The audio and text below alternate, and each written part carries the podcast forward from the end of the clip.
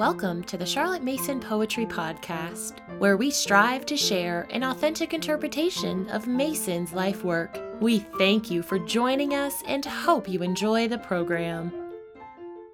Editor's Note This week we continue our journey through The Changing Year with a walk in March. For more information on how to use this inspiring resource by Florence Haines, see last month's episode entitled A Walk in February. We hope this week's episode will give you interesting ideas for special studies, as well as a nudge to go outside yourself to explore nature during this very special time of year. A Walk in March from The Changing Year by Florence M. Haines. First, sturdy March, with brows full sternly bent and armed strongly, rode upon a ram, the same which over Hellespontus swam. Yet in his hand a spade he also hent, and in a bag all sorts of seeds y same, which on the earth he strode as he went. Spenser. March many weathers. Comes in like a lion and goes out like a lamb though sometimes the process is reversed, and as the Scotch proverb warns us, the wast blast comes on the borrowing days. These borrowing or borrowed days are the last three of the month, which tradition tells us were borrowed from April.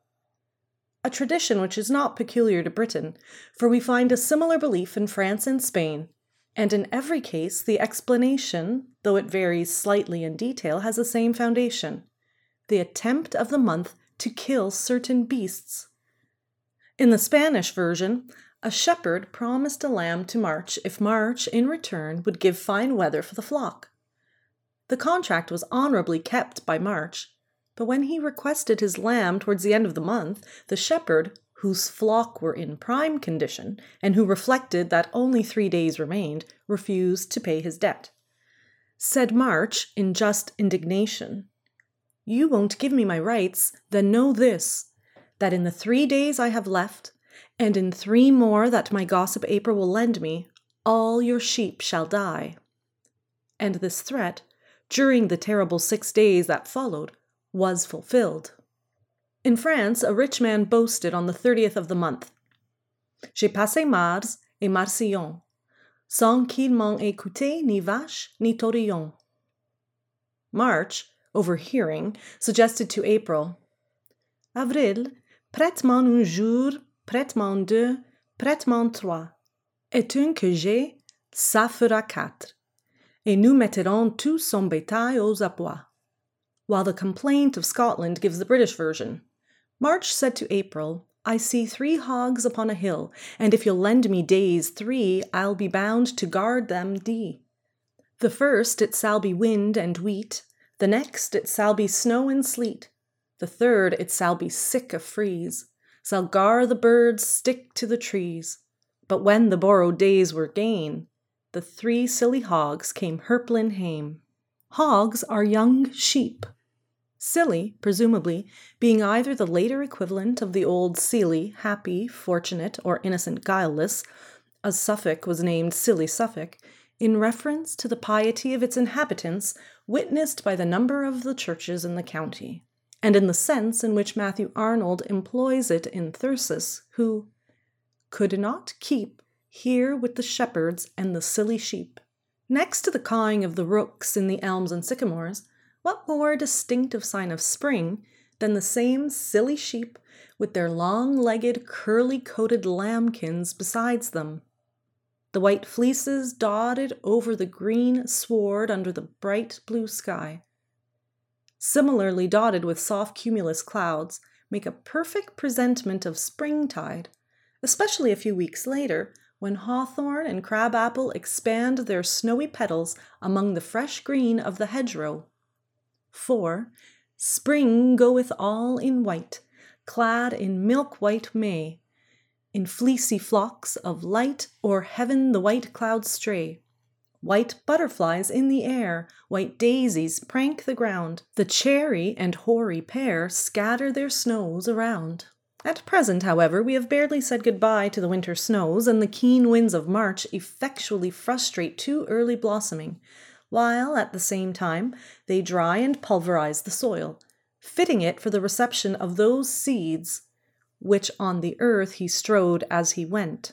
That is why a peck of March dust is worth a king's ransom, and a March without water dowers the hind's daughter. But thunder in March brings sorrow, and, as the Book of Knowledge informs us, signifieth that same year great winds, plenty of corn, and debate among people. In hedgerow and garden, birds are busy over their nests, the thrush and blackbird, both early builders, place a protecting layer of mud inside the outer wall. In the case of the thrush, this mud is mixed with moss, rotten wood, etc., and spread into a smooth lining. The blackbird covers the mud with a second lining of very fine grass and horsehair. Both birds bring up two or even three broods a year, and the older thrushes will sometimes assist in the feeding of the younger family. The pretty blue green eggs of the hedge sparrow give their own name to the tint, hedge sparrow blue. The little bird is no relation to the house sparrow, which it resembles in coloring. It is a member of the warbler family, which includes the blackcap, whitethroat, garden, reed, and sedge warblers, all insect eating birds with slender bills and feet.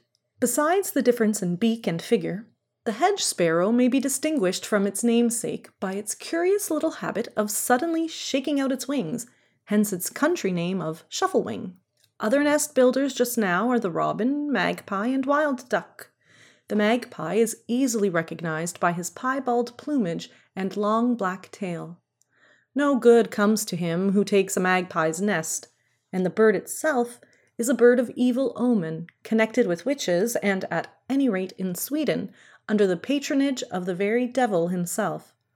Hence, no magpie may be killed in Sweden, North Germany, or Brittany, except in Thuringia during the month of March, and in Sweden during the twelve days of Christmas.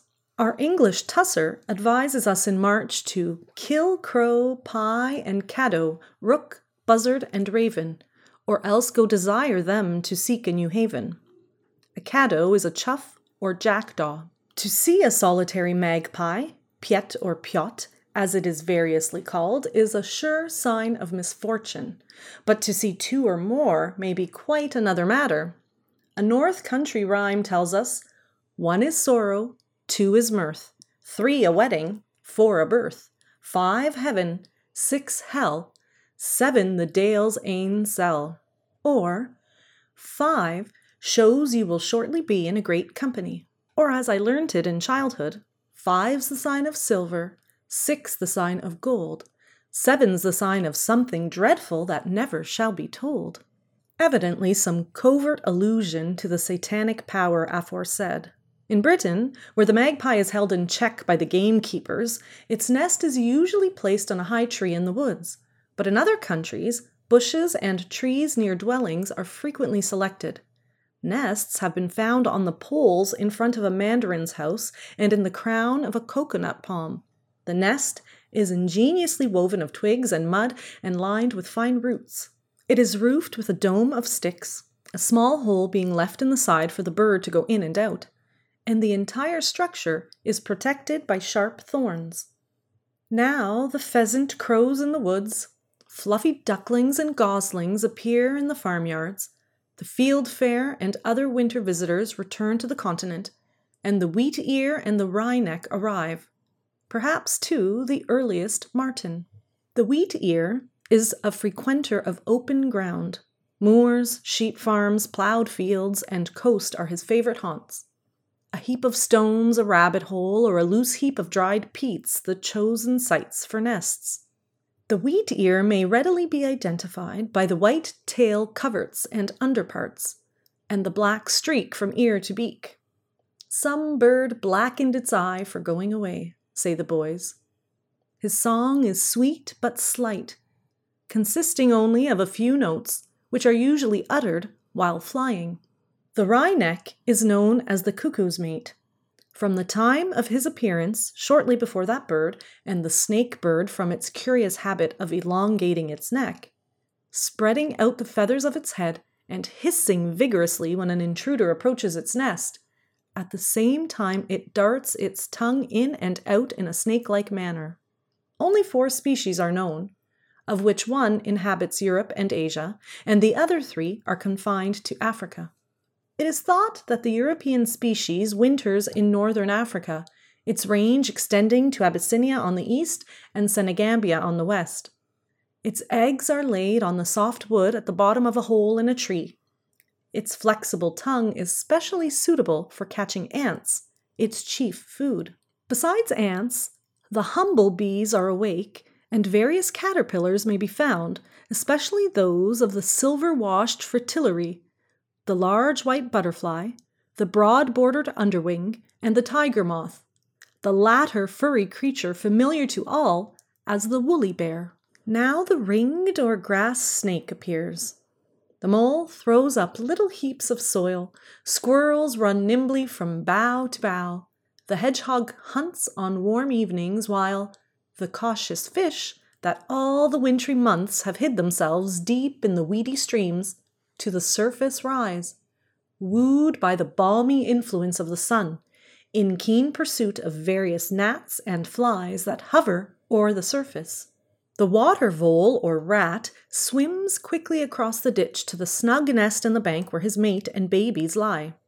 The otter, too, in his den or holt near the water, beneath the roots of an overhanging tree or in a rocky cleft, has a cozy nest of grass and herbage in which the young, born in March or April, are carefully guarded by the mother. The otter, a nocturnal, non hibernating animal, belongs to the same family as the badger and weasel. It is rapidly being exterminated on account of its fish eating habits. Izaak Walton, after the description of an otter hunt, tells us that the fish beast will walk upon land sometimes five or six or ten miles in a night, that he devours much fish and kills and spoils many more, and that his skin is worth ten shillings to make gloves. The beautiful fur, which nowadays is chiefly used for trimmings, is of fine quality. The undergrowth soft and of a grayish color tipped with brown, interspersed with long thick hairs of a rich chestnut, while the underparts of the body are white. The ears are small, the feet both webbed and clawed, and the nostrils so formed that they may be closed when the creature dives. As a water animal, the otter was reckoned a fish, and its flesh, which is said to be very palatable, was allowed on fast days. Under the increasing warmth of the sunshine, the alder, maple, birch, and lime are rapidly expanding their leaves. Horse chestnut buds are swelling. The elm is covered with tiny pink blossoms. The witch or witch elm, sometimes called the witch hazel, is also in flower and the various poplars hang out their catkins, those of the black poplar much resembling early red caterpillars as they lie on the ground after a high wind. The slender leaf stalk of the aspen, Populus tremula, in conjunction with the width of the leaf, causes the constant quivering motion alluded to in its scientific name, and accounted for in popular fancy by the idea that the wood of the cross was made from this tree. But a less well known legend is as follows At the awful hour of the Passion, from the loftiest tree to the lowliest flower, all felt a sudden thrill, and trembling bowed their heads, all excepting the proud and obdurate aspen, which said, Why should we weep and tremble? We trees and plants and flowers are pure and never sinned. Ere it ceased to speak, an involuntary trembling seized its every leaf, and the word went forth that it should never cease, but tremble on to the day of judgment. The blossoms of the blackthorn are something like those of the hawthorn, though larger and not so cup shaped. They are, however, easily distinguished from these, inasmuch as with the blackthorn the flowers appear before the tree is in leaf. The name black refers to the color of the bark, as distinct from that of the lighter white horn or hawthorn. The wood anemone, violet, daffodil, marsh marigold, ground ivy, lesser periwinkle, yellow star of Bethlehem, ivy leaved speedwell, wood spurge, golden saxifrage, also the alternate leaved saxifrage, hairy bittercress, and the little field woodrush swell our flower list. And among local plants are the spring snowflake, Dorsetshire, Bristol rock cress, Bristol and cheddar, yellow alpine whitlow grass, rocks by Pennard Castle near Swansea, mistletoe in the south of England, and the rare rock Hutchinsia, named after Miss Hutchins, an Irish botanist, on limestone rocks, chiefly in western counties.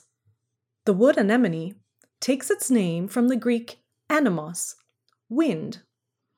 It is said because of the exposed situations in which it grows, though legend speaks of the favorite nymph of Chloris, beloved by Zephyr, and metamorphosed into the flower that bears her name.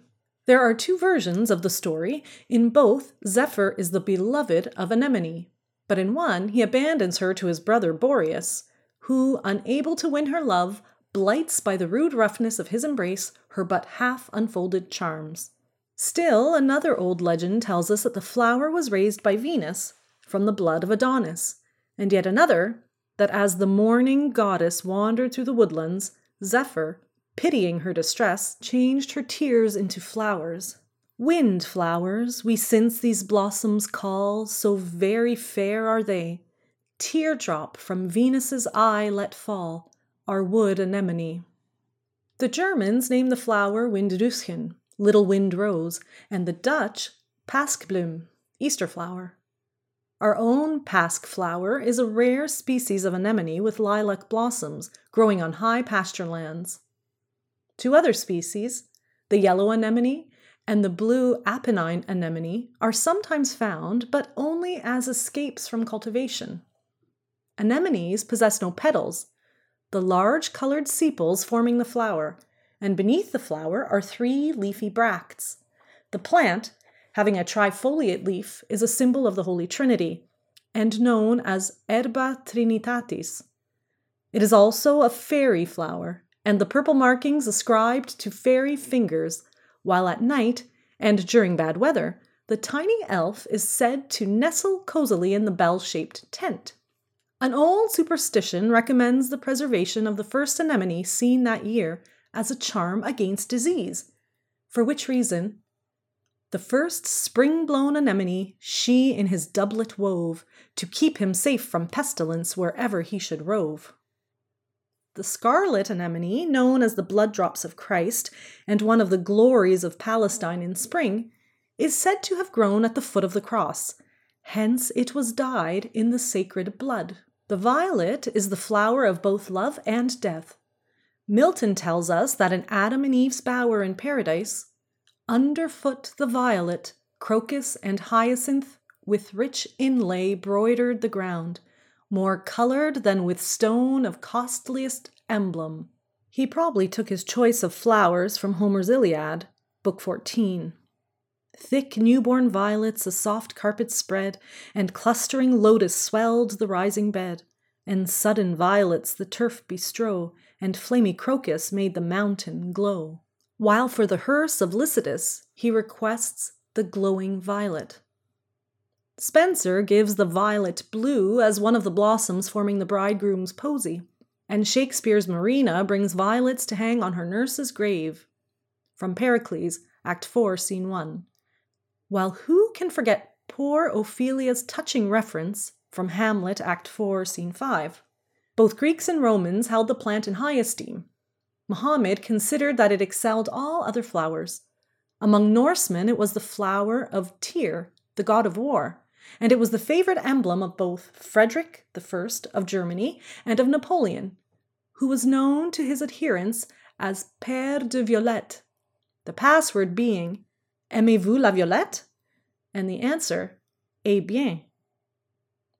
Pliny recommends a garland of violets as a preventive and cure for headache, and they are still employed in medicine and confectionery. The daffodil belongs, like the snowdrop, to the Amaryllis family. The scientific name is from the Greek narke, torpor, in allusion to the narcotic qualities of the plant, which, according to Homer, delights heaven and earth by its beauty, yet at the same time it produces stupidity, madness, and even death. Like the anemone and crocus, it has a legendary explanation of its name in the story of a fair Boeotian youth whom Nemesis caused to fall in love with his own reflection, on which, gazing, he fell in the water and was drowned. It is unknown which particular species the classical writers intended, or which exactly was the flower which Prosperina let fall from Dis's wagon, but daffodil is the Greek asphodelos, asphodel, corrupted into affodil, daffodil, daffodowndilly, etc., as in the children's rhyme, Daffodowndilly has come to town. Lent lily is another popular name, and in France the flower is known as Jeannette jaune, yellow Jenny, and Narcisse des Prés. Like the violet, the daffodil is a funereal flower, and Milton bids Daffodillies fill their cups with tears to strew the laureate hearse where Lycid lies. And Herrick promises, As we sing thy dirge, we will the daffodil and other flowers lay upon the altar of our love, thy stone. The marsh marigold, Shakespeare's winking Mary buds, is so called from the original marigold, Mary's gold, because that flower is in bloom at the various festivals of the Blessed Virgin, who is said to have worn it on her breast. The botanical name is from the Greek kalathos, a cup, in allusion to the shape of the blossom, which, like that of the anemone, is without petals, the golden cups being formed by the brightly colored sepals. Other names are May blob, ghoul, goulin, water dragon, horse blob, etc. In Germany, it is the Dotterblume, yolk of egg flower. In Italy, Fiorancio, orange colored flower. In Holland, Goudbloem, gold flower. In Spain, Gerba centeja. In France, Calta de Marais, marsh calta or cup, while it is the cowslip of the United States. It is said that if the marsh marigold has not opened its flowers by seven o'clock in the morning, rain or thunder may be expected. The green unopened buds are sometimes used as a substitute for capers. The ground ivy is abundant in every hedgerow, and is thus described by Bishop Mant. And there upon the sod below ground ivy's purple blossoms show, like helmet of crusader knight, its anthers cross like form of white. The plant, which belongs to the same genus as the catmint, has a strong aromatic odor, and was formerly used instead of hops, hence its old name of alehoof and tunhoof, probably from Anglo Saxon hege, a hedge, and hofe, ivy. The lesser periwinkle, Vinca minor, has no connection with the well known shellfish, the name being derived from the Latin vincio, to bind, from the long trailing stems. The greater periwinkle is a naturalized species. The golden saxifrage is a small plant, from two to six inches in height, with yellowish green flowers and flat topped clusters. It, like the alternate leaved golden saxifrage, grows in damp situations. The different arrangement of the leaves, opposite in one, alternate in the other, will serve to distinguish the species. Another humble plant is the hairy bitter cress, whose tiny white flowers are common everywhere. It varies from 6 to 18 inches and may be known by its long seed pods, which curl up and scatter the seeds to a considerable distance. The little field woodrush is also known as Good Friday grass and chimney sweeps. The bunches of tiny brown and black flowers being reminiscent of a sweep's brush. The leaves are narrow and hairy. One would fain linger among the rarer plants, but like the silly hogs must herple hame, only pausing a moment to admire in our own or some neighbor's garden. So delicate, so airy, the almond on the tree, pink flowers that some good fairy has made for you and me. A little cloud of roses, all in a world of gray, the almond flower uncloses upon the wild March day. If you have enjoyed this episode, please leave us a rating or a review on iTunes. Thank you for listening to the Charlotte Mason Poetry Podcast. We hope you enjoyed the program.